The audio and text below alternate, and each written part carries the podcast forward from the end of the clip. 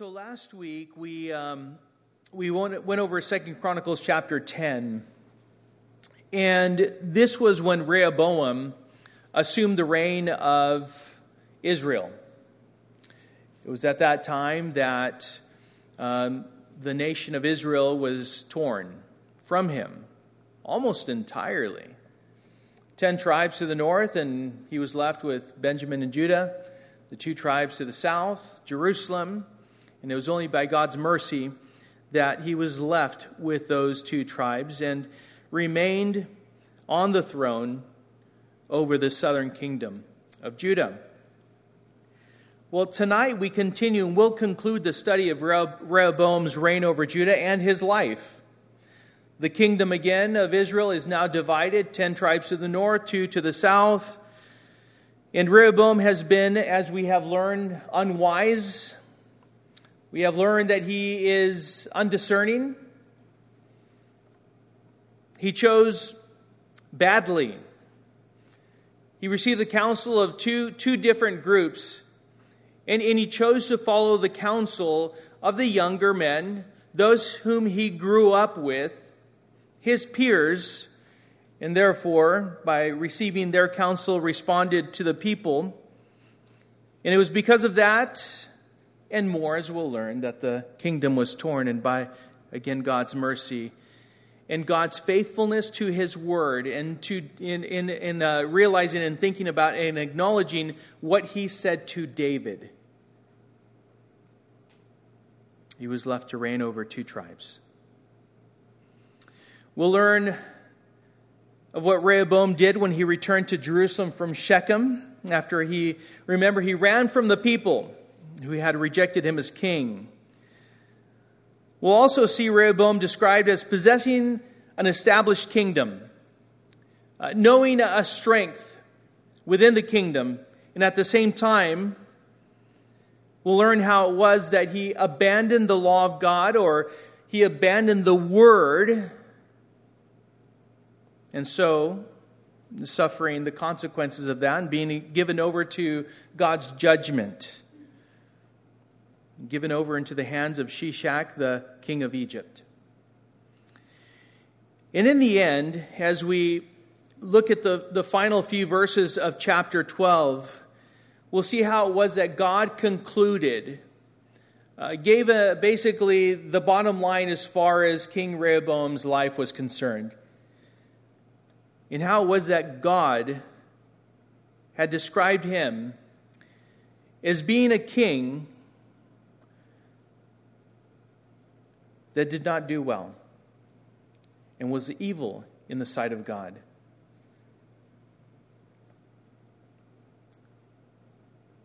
He was after his own glory, but in the midst of it all, we should not focus on Rehoboam. We should not focus on Jeroboam, which we'll learn about also. The man who was reigning as king over the northern kingdom. But remember always to keep your eyes on God in the midst of it all. Keep your eyes on Him. What does God require of us? That's what we ought to consider. What does He expect of us? What does He want us, or how does He want us to respond, even, even to discipline? Have you ever found yourself in a state of discipline with the Lord? I think if you walk with the Lord long enough, you'll find yourself there at some point to where He's convicting you of something or allows you to fall into and deal with the consequences of your own bad decisions. And yet, it's always for a purpose. It's to bring you to a place of confession and repentance, bringing you back to that place of sound of a, having a sound and enjoying a sound relationship with the Father. So let's begin Second Chronicles chapter 11 verse 1 says, When Rehoboam came to Jerusalem, he assembled the house of Judah and Benjamin, 180,000 chosen warriors to fight against Israel, to restore the kingdom to Rehoboam. But the word of the Lord came to Shemaiah, the man of God.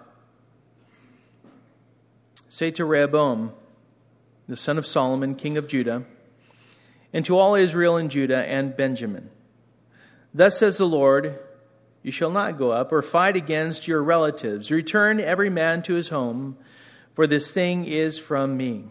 So they listened to the word of the Lord and returned and did not go against Jeroboam. So, as we see here, Rehoboam, after having fled, and that's what we learned last week, uh, after having fled from the northern tribes, which rejected him as king, assembled an army of 180,000 warriors from the tribes of Benjamin and Judah. So he left, he fled from Shechem, he came to Jerusalem, and immediately assembled 180,000 warriors. He was ready. He was ready. And the, the purpose for assembling all of this, all of these warriors, was to restore the kingdom to himself. And that's what we read there. His whole intention was to restore. Now we're going to restore. It. Oh, you 10 tribes want to reject me? Well, that's not going to happen. But remember, this is exactly what he had promised them to begin with. In 2 Chronicles chapter 10 verse 14 it says, "My father disciplined you with with whips, but I will discipline you with scorpions." So he had promised this. This is what the young men, his peers, had counseled him to, to do, to tell them that he would rule over them with an iron fist.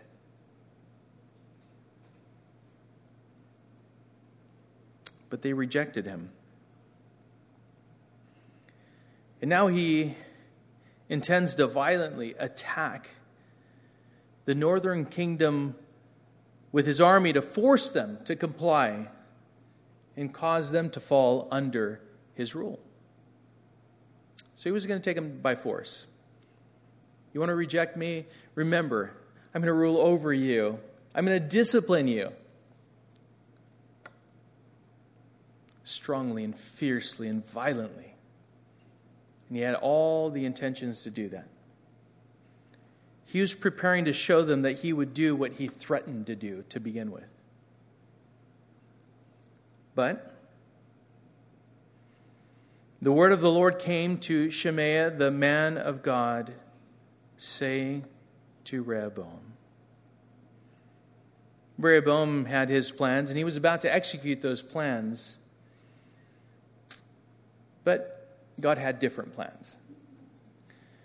God sent his prophet to stop Rehoboam from doing what he had planned to do. He told him, Stop, you will not. This is from me. Send everyone home. What is happening is beyond you, Rehoboam. Isaiah 55, 8, and 9, and I'm reminded of of these two verses often. It says, For my thoughts are not your thoughts, neither are your ways my ways, declares the Lord. For as the heavens are higher than the earth, so are my ways higher than your ways, and my thoughts than your thoughts.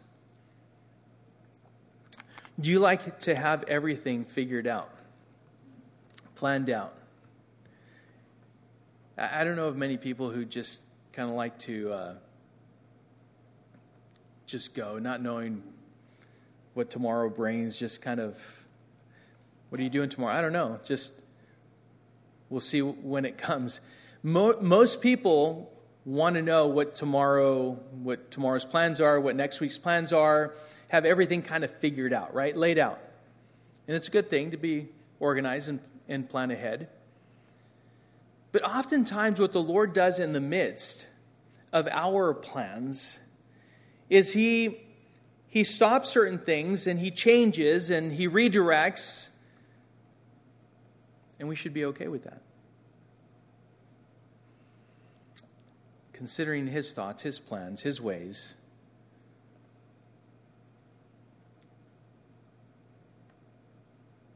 It brings comfort, it brings peace, it allows me to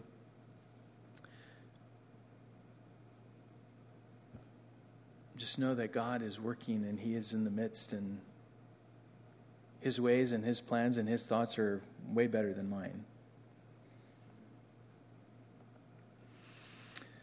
Well, Rehoboam's lack of discernment in the counsel he received was known by God before it even happened. It was all for a purpose. It was used to expose his lack of discernment through the response of the people in the tearing apart of the kingdom. It didn't come to God as any surprise that this is exactly what Rehoboam had chosen to do. It was in his heart from, from the beginning.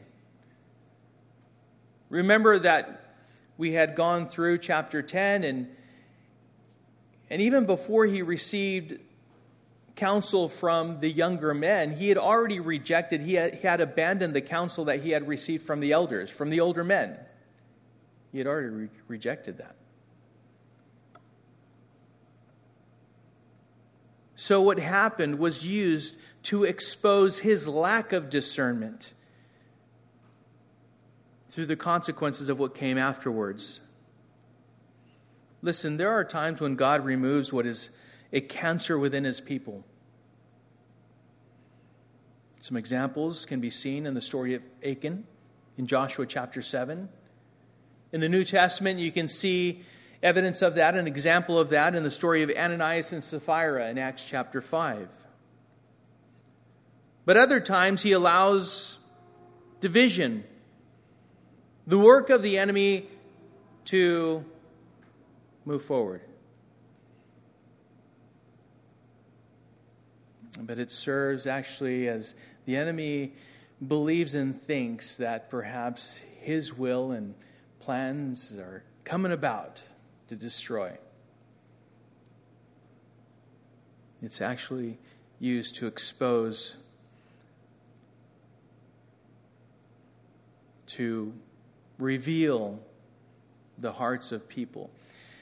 You know, when we are left to the consequences of our own actions, what happens is the Lord desires one thing, and that is that someone at that very moment to where our sin is revealed, that that person would confess and repent. But that doesn't happen all the time, does it? Sometimes, as the Lord reveals things and allows things to happen, because of our pride, because of our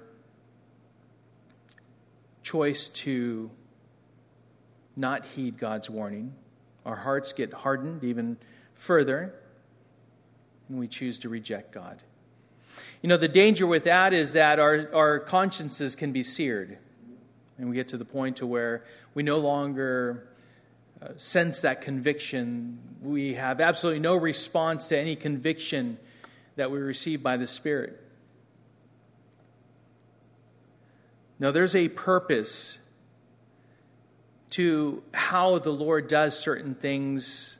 Again, sometimes removing those things from amongst his people, but there's other times when he leaves things to play out the way they're going to play out so that the hearts of, of the people would be exposed and the people would come to a place of repentance, such as we see here with Rehoboam.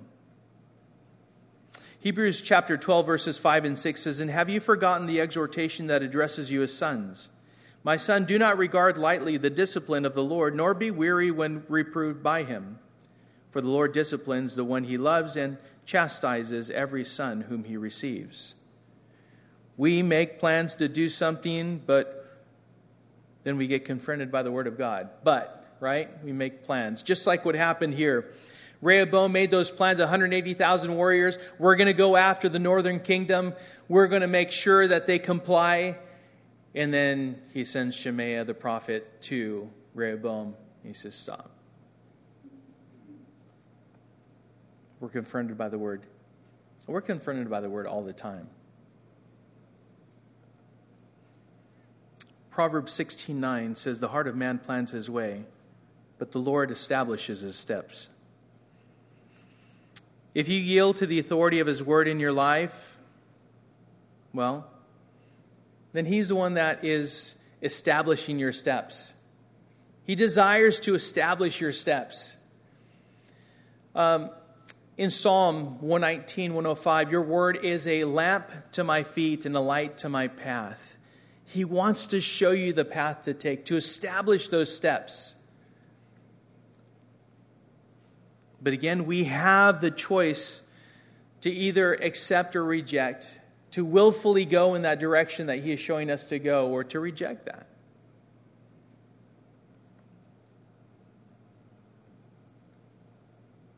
If we reject it, then we'll be confronted and we'll be held accountable for that.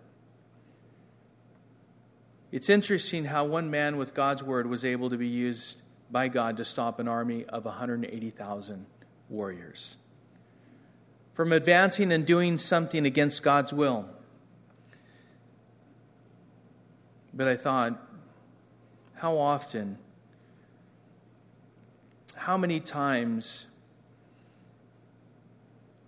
are we just one person confronted by God's word and we don't yield to the authority of his word? This was able to stop 180,000 warriors. Just by one man that was sent by the Lord to tell Rehoboam, stop. This is, this is something that I'm doing. You know, that's how it should be with you and I. We should be willing to believe God at His word, and when we are confronted with His word, to yield, to submit to and follow His word. Not, ha- not having to be told twice, just the one time. The word came to Rehoboam from God through the prophet to cease and desist his plans to attack his own relatives, as we read. And he listened to the word of the Lord, returned, and did not proceed with his plans to attack. Just absolutely amazing, right? Verse 5 says Rehoboam lived in Jerusalem and he built cities for defense in Judah. He built Bethlehem, Etam, Tekoa, Beth Zur, Soco, Adullam, Gath, Mareshah, Ziph, Adoraim, Lachish, Azekah, Zorah, Aijalon, and Hebron. Fortified cities that are in Judah and in Benjamin. He made the fortresses strong and put commanders in them, and stores of food, oil, and wine. And he put shields and spears in all the cities and made them very strong. So he held Judah and Benjamin.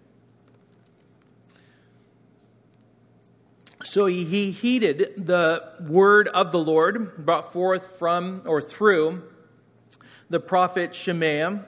So instead of attacking um, the northern kingdom, he fortified the southern kingdom, giving them the ability to defend themselves effectively if by chance the northern kingdom attacked them. So not only did Rehoboam build up cities, but he also strengthened their fortresses, as we read here. He assigned commanders to oversee and lead the warriors assigned to those cities and fortresses. Rehoboam, made sure that they all had the necessary provisions for physical sustainment and adequate to make sure that they had adequate weaponry to defend themselves in the case that they were attacked. And this made them, as we see here, very strong and enabled them, again, to defend and maintain their positions in the southern kingdom. Physically, nationally, they had all necessary provisions to sustain themselves.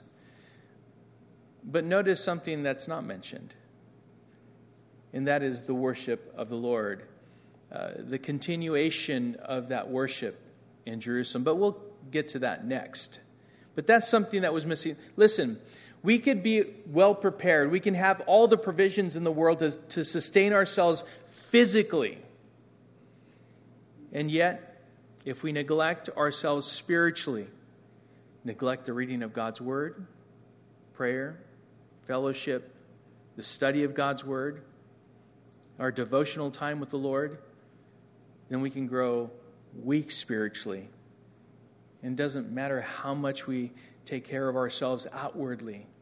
Inwardly, the man is perishing, the person is perishing. We are drawing away from the Lord, not closer to the Lord. Because eventually, if their spiritual strength fails, they will fail altogether. And they will come short of just of bringing glory to the Lord. They are, by the way, God's people. They're God's chosen people.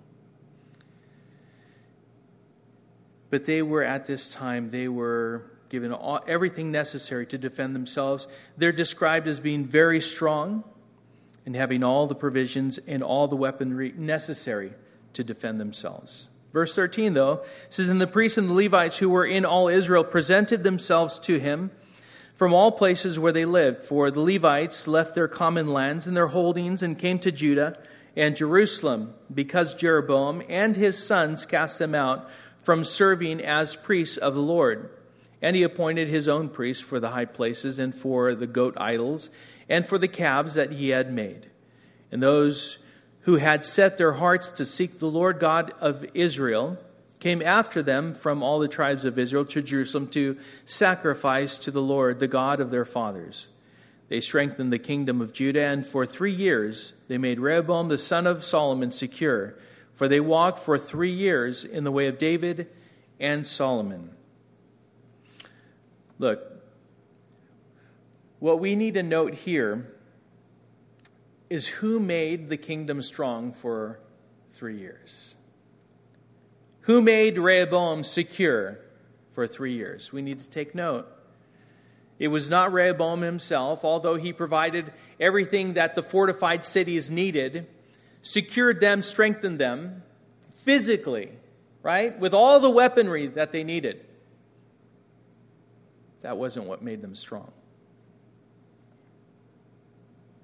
Even if he had able commanders in every single city, every single fortress that, that he had built. It was actually the priests and the people who had set their hearts to seek the Lord God of Israel, to sacrifice to the Lord the God of their fathers.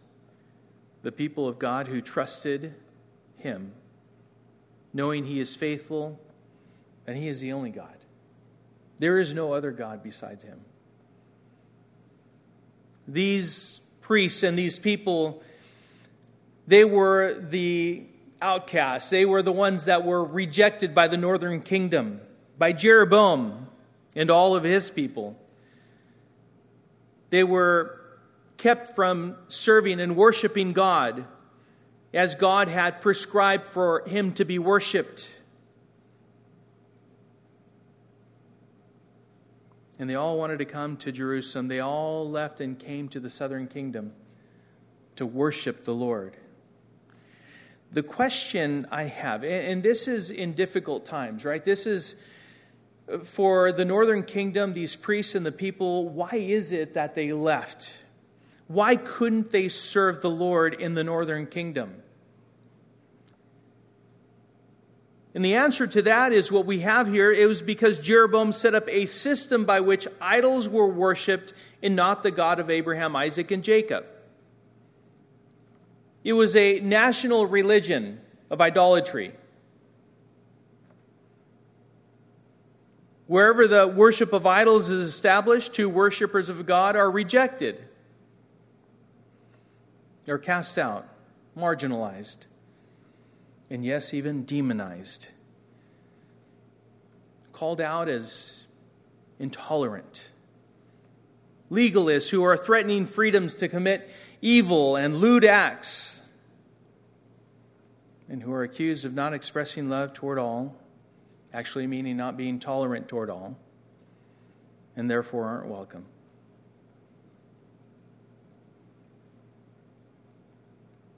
As I've said often, the world, the enemy, has redefined love. And the way the world describes and defines love is, is actually, it's, it's not as it's defined in the Word of God and by God.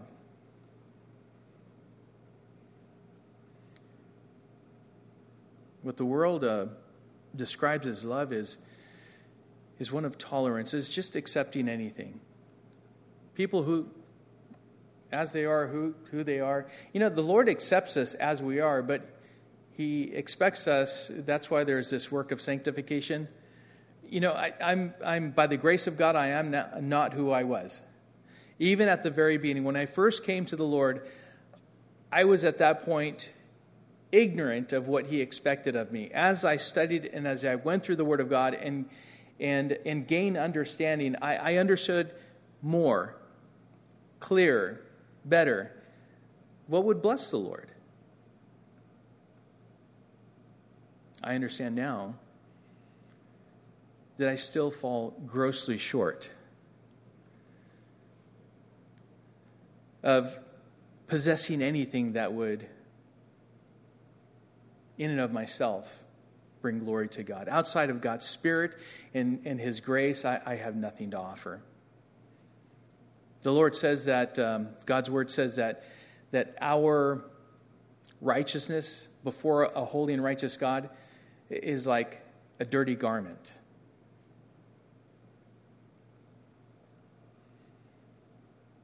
At the same time, there is a standard. There can be no redefining of these terms. We understand that true worshippers of God worship Him in spirit and in truth. And so, therefore, as we worship Him in spirit and in truth, what happens as we stay to that path, if we stay focused on applying God's word, what happens is the world rejects us even more.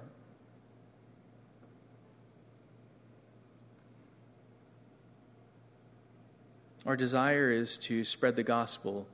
Just as we have received it, we desire for others to know the gospel, the, the gospel of Jesus Christ, that we are saved by grace through faith in him, that we have all sinned and fallen short of the glory of God. But he desires that none should perish, but that all should reach repentance. And so, we, with, if we confess with our mouths that Jesus is Lord and believe in our hearts that God raised him from the dead, we shall be saved. At the moment we confess our sins and we, we receive Jesus Christ as Lord and Savior, we are sealed with the Holy Spirit. We are given new hearts, new desires, new perspectives. The old man is dead, and the new has come.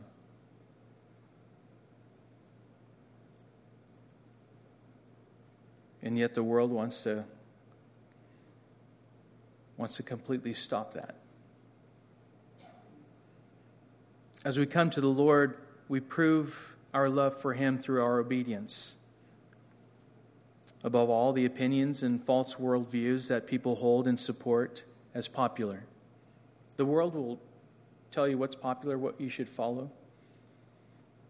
But the Word of God tells us differently.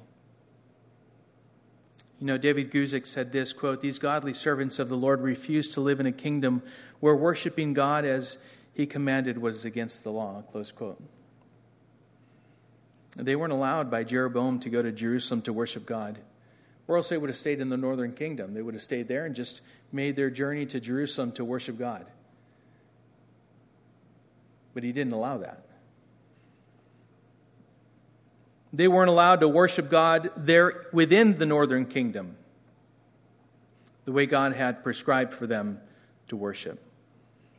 So they were left with no other option at that point than just simply to leave. You know, we can't ignore the fact that this is happening. We're going in this direction here in America. We're going in that direction. Idol worship is being further established by the state as many representatives of the people give themselves to supporting acts that are an absolute abomination to God. I mean, it, it is just absolutely unbelievable that we have these. Um, uh, what are they called when? Uh, I'm drawing a, a blank when um, trans are being invited to uh, uh, to to uh, elementary schools, or you know the parents are being taken to what am I? Drag, shows. Drag yeah, drag shows, drag story story time, drag shows, and this is happening more and more. This is absolutely, this is wicked. This is evil. This is grooming our children to be desensitized and to be exposed um, to lewdness, uh, to be um, desensitized toward those things which are an absolute abomination to the Lord sexual immorality. This is being supported by the majority. Sexualizing our children, perverting our children, and, and people overall. And the marginalizing and demonization of God loving people who hold to the standard of God's word and worship Him through living lives in obedience to God's word, holding the Bible as our morality and standard of living. We're being marginalized, we're being demonized. We are a threat even to our own country. Listen, at this point, we can still worship openly. And I, I thank God for that. It's only by His mercy, by His grace, because we deserve nothing less than judgment. But I believe that there will come a day, and it will be sooner than I think we think. Look at what, what's happened in the last three years. No one would think that we'd be in this place to where we're, we're seeing what we're seeing in our country. A day is coming where we will either have to go underground or move to a place where we can worship openly or hold our ground where we are. And like the early church and the persecuted church around the world,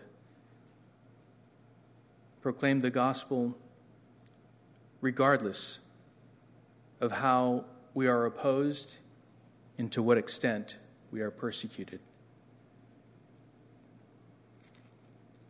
You know, on Sunday we began to learn about Jesus' Olivet Discourse. And in Mark chapter 13, verse 9, we are reminded how it was that Jesus was preparing his disciples, uh, describing to them and telling them this is how you ought to respond to the events of the last days.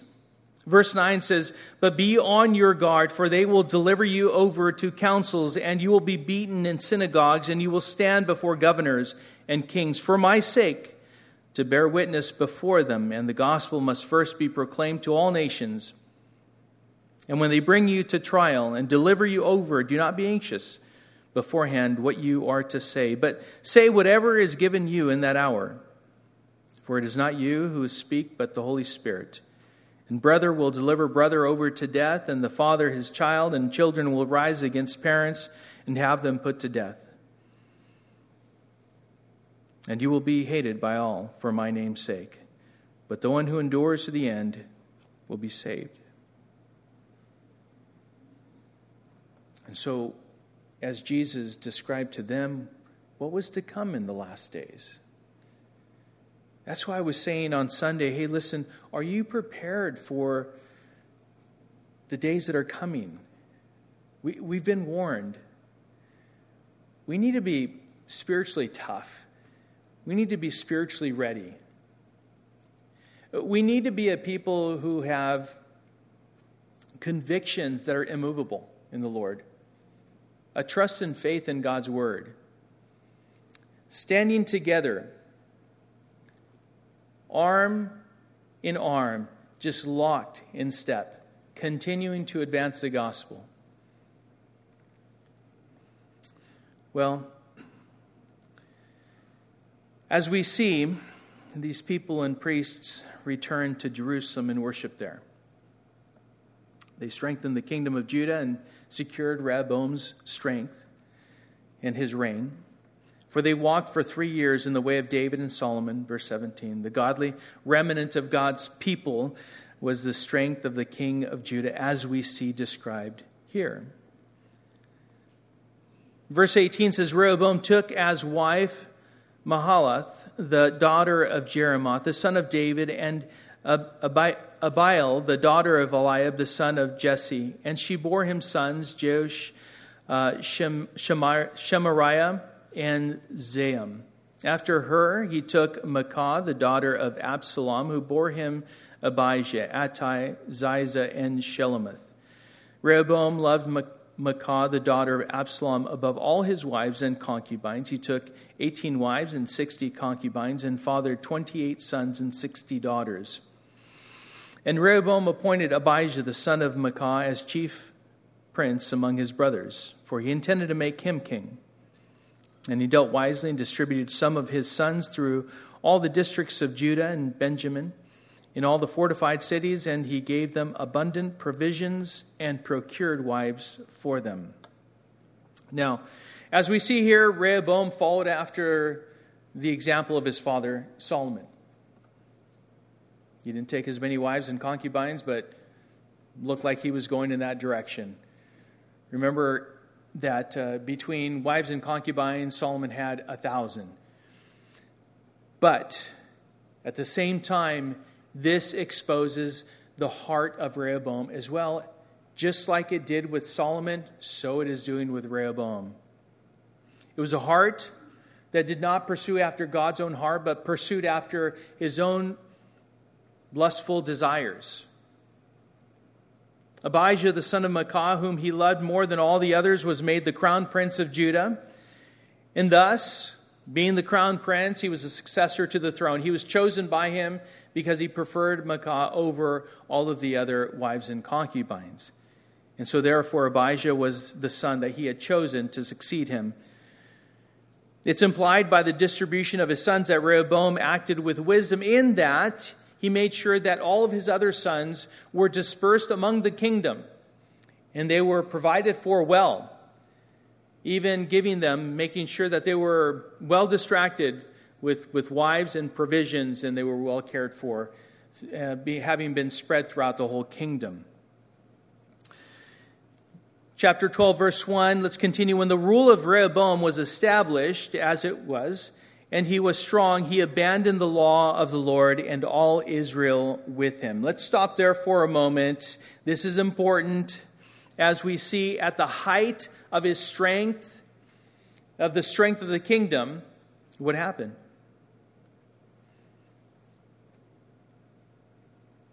We saw how it was that the kingdom of Judah was strong and Rehoboam's reign was secure. And it was at, at that very moment that he abandoned the word of God, and all Israel followed in the same path right after him. Turn with me to 1 Kings chapter 14.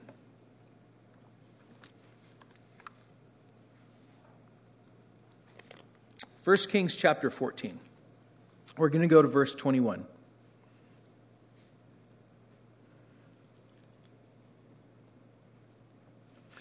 So 1 Kings chapter 14 verse 21 says now Rehoboam the son of Solomon reigned in Judah. Rehoboam was 41 years old when he began to reign and he reigned 17 years in Jerusalem, the city that the Lord had chosen out of all the tribes of Israel to put his name there. His mother's name was Naamah the Ammonite, and Judah did what was evil in the sight of the Lord. And they provoked him to jealousy with their sins that they committed, more than all that their fathers had done. For they also built for themselves high places and pillars and Asherim on every high hill and under every green tree. And there were also male cult prostitutes in the land. They did according to all the abom- abominations of the nations that the Lord drove out before the people of Israel. So we have described in, in 1 Kings chapter 14 the details of what it was that provoked the Lord to to wrath, to bring them into judgment. It was their abominations that provoked God to jealousy. You see, they gave themselves to false gods, worshiping false gods, idols that was supported. Provision was made for idolatry and the worship of these false gods, and even building places, both the high places and under every green tree. It was just everywhere you looked, there was a place to worship false gods. Even practicing sexual perversion, cultic prostitution.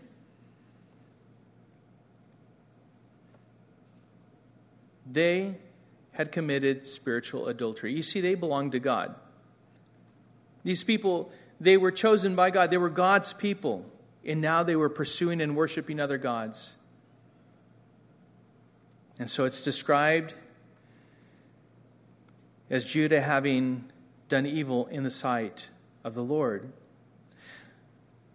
John Knox said, quote, like king, like court, like ruler, like subjects. As Rehoboam did, so did the rest of the nation. Remember, for three years, for three years, they knew strength, they knew God's favor. The reign of Rehoboam was secured. And at the height of that, they turned their backs on the Lord, beginning with the king, and everyone else followed.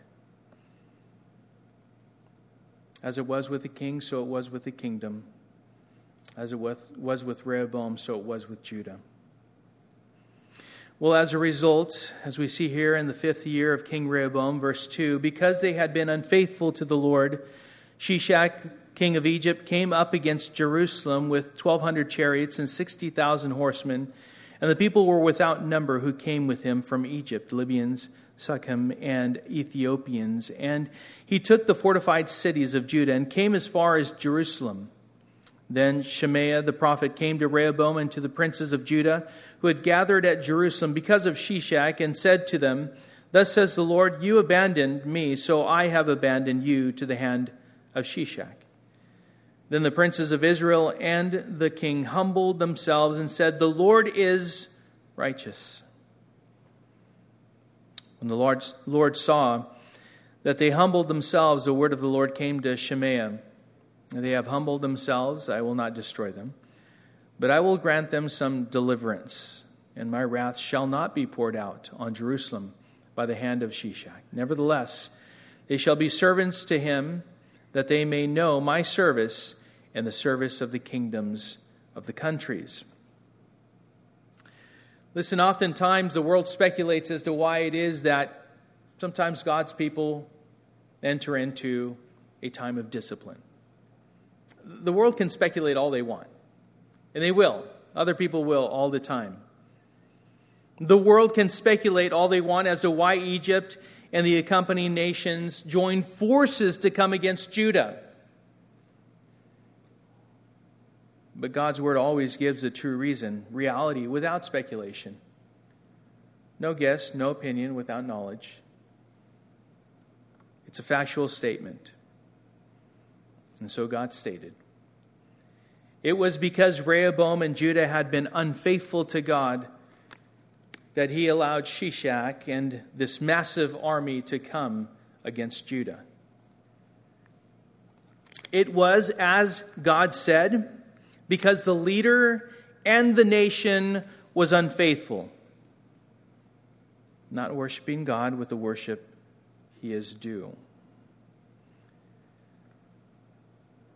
And please note that no matter how fortified the cities were, no matter how massive the fortresses were, it did not matter. They were nothing. If God allows judgment to come, discipline to come, then it doesn't matter how thick the walls are, how high the walls are, how wide and how long the fortified city is. It doesn't matter. If the Lord allows, He will penetrate anything. It's nothing to the Lord. And the Lord stated it was time. They were due. They had abandoned me. They had been unfaithful. Their hearts were not turning, they were allowing them to be overrun by another nation. It was at that time that the invasion, of the invasion, that the, the leaders, the, the princes, the commanders of all of these fortified cities, they fled from their cities and they came to Jerusalem all together to gather. And it was at that point that God sent Shimei the prophet to tell Rehoboam why this was happening. Thus says the Lord. Here's the prophet Shimei again. He's bringing the word again. What does God have to say this time? And he simply said this You have abandoned me, so I have abandoned you to the hand of Shishak. To me, this is very interesting. This is it? God, you, you sent Shemaiah, your prophet, and this is, this is all you have to say to the people. That's it. Simple words, isn't it? Aren't they? God didn't give some lengthy, compassionate, quote unquote, kind, gentle, and soft word to them. God didn't go into a lengthy explanation of why they found themselves in this predicament. Now, let, us sit down and talk about this. He didn't do that. He said it plainly, and he said it simply, and he said it once. Just one time. And they understood it.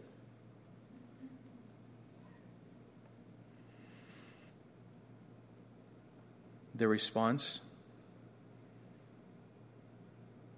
the king and the leaders says that they humbled themselves and they also responded in a, a, very simple and straightforward way the lord is righteous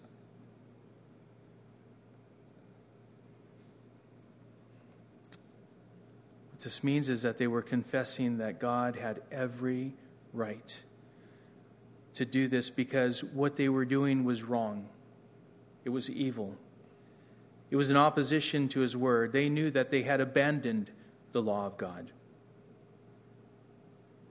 They knew with those words, they were confessing, hey, listen, we deserve everything we're getting right now. Everything. Listen, church, we, we all too often we say quite the opposite, don't we? We at least we express that. If we don't say it, we express that. Because anytime we find ourselves in a difficult situation, we say, I don't deserve this. Why am I dealing with this? What did I do? Let me ask you something. What, what do we deserve? We deserve absolutely nothing. We deserve to be judged. And by God's grace, through faith, by the blood of Christ, we have the hope of heaven. We have been forgiven.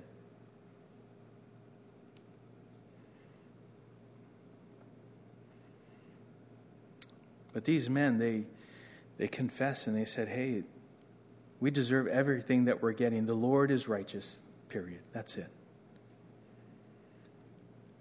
They knew had, they had turned their back on him.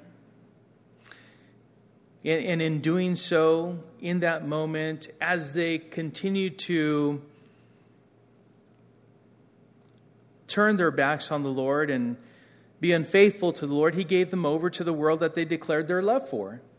You know, when we abandon the Lord and turn to the world, we're declaring we don't love you, we do not honor you, and we desire more than you, God. We desire the things of the world. And at some point, if we insist on that, then the Lord will give you, give you over to that. The more you reject God, the closer you are to God giving you over to the desires of your heart and rejecting you. It's not for the purpose of destroying you, by the way. It's giving you over so that you may realize that you are behaving in a way that is an offense to God, and you realize that God is kind, He is love, He is merciful, and perhaps you need to cry out for God's grace, for His forgiveness. But something happened here. that is really important for us to, to note and realize. They humbled themselves. In Second Chronicles chapter 7, verse 14, and this is the Lord speaking If my people who are called by my name humble themselves and pray and seek my face and turn from their wicked ways, then I will hear from heaven and will forgive their sin and heal their land. What did they just do? They humbled themselves. That's why I tell you keep, keep focused, keep fixed, keep, keep your eyes fixed on the Lord. Because God is faithful, He cannot, cannot deny Himself, and He is faithful to follow through with His word. He is faithful.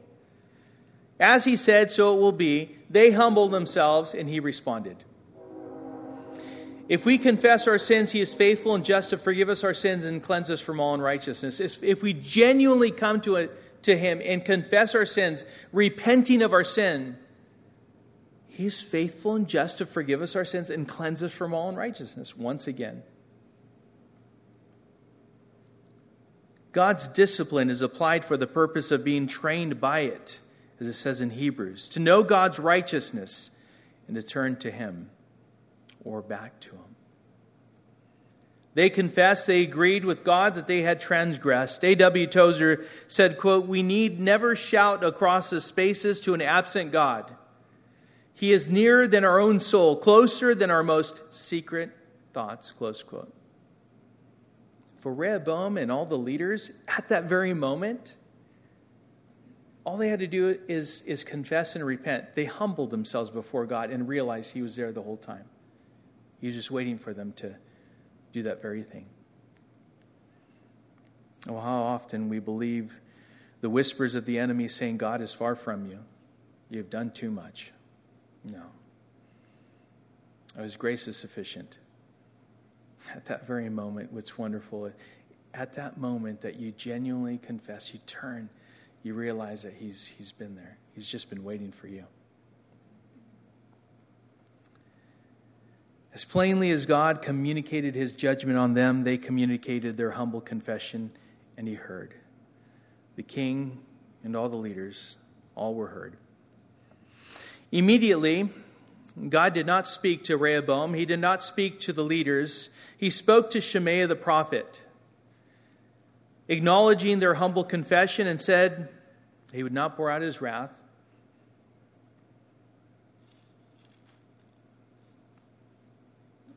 But at the same time, still gave them over to Shishak to serve him. He would not allow Shishak to destroy Jerusalem. But he told them that he told him that he would give them some deliverance. God, in his infinite wisdom, allowed them to experience being under the rule of a worldly leader. You want to go to the world and seek what only God can provide? It's your choice. But when you're done, and you realize that the world only oppresses and uses and destroys and undermines and leaves you wanting that time when you're empty and seeking that peace that you once knew, that very moment you can confess. Come back. Right into the arms of our God and our Savior, knowing that true peace and hope is only found in Jesus Christ by His grace and mercy. You know, it's Jesus who, in Matthew chapter 11, said this Come to me, all who labor and are heavy laden, and I will give you rest. Take my yoke upon you and learn from me, for I am gentle and lowly in heart, and you will find rest for your souls. For my yoke is easy, and my burden is light. True rest and peace, we know, is only found in Jesus Christ. Verse 9 so Shishak, king of Egypt, came up against Jerusalem. He took away the treasures of the house of the Lord and the treasures of the king's house. He took away everything. He also took away the shields of gold that Solomon had made. And King Rehoboam made in their place shields of bronze and committed them to the hands of the officers of the guard, who kept the door of the king's house. And as often as the king went into the house of the Lord, he, the guard came and carried them and brought them back to the guardroom. And when he humbled himself, the wrath of the Lord re- uh, turned from him so as not to make a complete destruction. Moreover, conditions were good in Judah. So much of the gold that Solomon had left to his son were now taken because of Rehoboam's choices of abandoning the Lord. Shishak took the gold, and Rehoboam replaced shields of gold with shields of bronze. A decline. We're always in a decline when we choose to abandon the Lord. Exchanging what God offers for what the world offers is always a fool's game. And the one who plays it is always a loser, one who loses, not gains. But there's always a loss. The exchange was righteousness for judgment God's righteous judgment. Again, we know the purpose for that, and that's to come to a place of repentance and reconciliation. Listen, even though Rehoboam had previously humbled himself, the Lord knew that there was a further humbling that needed to happen. We saw that he, ha- he humbled himself once, and, and the Lord held back his hand from completely destroying and pouring out his wrath upon him. He repented a second time, humbled himself a second time. Again, God, knowing that it was necessary, brought him to that point. And it came, and the wrath of the Lord turned from him. And there is a note here that God wanted to communicate something important. That is verse 12, which says, Moreover, conditions were good in Judah. What this means is that there was a remnant of God fearing people left in Jerusalem. And so, with that, he said, Hey, there's, there's, there's a remnant there in Jerusalem. I've held my hand back from completely taking Rehoboam out. By God's mercy, he did that. And with that, he, he was faithful to the word that he gave to David, to Solomon, and therefore through Rehoboam, he left them to reign. Abijah is the next to succeed him, and we'll learn about that next week. But verse 13, as we conclude this evening, says So King Rehoboam grew strong in Jerusalem and reigned. Rehoboam was 41 years old when he began to reign, and he reigned 17 years in Jerusalem, the city that the Lord had chosen out of all the tribes of Israel, to put his name there. His mother's name was Naamah the Ammonite, and he did evil, for he did not uh, set his heart to seek the Lord. Now, the acts of Rehoboam from first to last, are they not written in the chronicles of Shemaiah the prophet and of Iddo the seer? There were continual wars between Rehoboam and Jeroboam. And Rehoboam slept with his fathers and was buried in the city of David, and Abijah his son reigned in his place. It was by God's mercy that Rehoboam made it through this time. God was faithful to his promises, and when the king and the people humbled themselves before the Lord, he turned from completely destroying him and them, as, just as he said he would. God is faithful, he will keep his word 100% of the time. The value of repentance is all too often overlooked and often take it, taken for granted. As we have gone through these chapters, we ought to know God's faithfulness. We ought to not take for granted His mercy and His grace. We, as God's people, ought to live lives of repentance, turning to Him often. He has much to teach us, we have much to repent of. We ought to yield ourselves to the sanctifying work of the Lord in our lives being shaped and molded into the image of our Lord and Savior Jesus Christ, that we may glorify Him in and through our lives by the empowering of the Holy Spirit and by the leading of His Word. May we humble ourselves before a holy and righteous God and repent that we may know God's mercy and His grace every day of our lives until He calls us home. Let's pray. Father, we thank you, Lord that as we consider what we have gone over this evening and the reign of Rehoboam, how it is that even though he had abandoned your word, Lord, at the moment that he humbled himself and confessed that he had fallen short, and Lord, confessing that he deserved nothing other than judgment. Oh Lord, you were quick. You were quick to lighten the judgment. You were quick to follow through with what you had promised. And I pray, Lord, that, that it would not take multiple warnings, multiple times of being exposed to your word for us to heed your word, for us to express our love for you by keeping your commandments. I pray, Lord, that as we have seen, Rehoboam was told once by Shemaiah as he brought forth your word, that Rehoboam, in that moment of hearing it once, he responded. May we respond that quickly, Lord. Being quick to obediently follow your word, and in so doing, bless you and prove our love for you. And so, Father, fill us with your Spirit, guide and direct us. Help us, Lord. Walk in your grace, filled with the Spirit and according to your word. In Jesus' name we pray.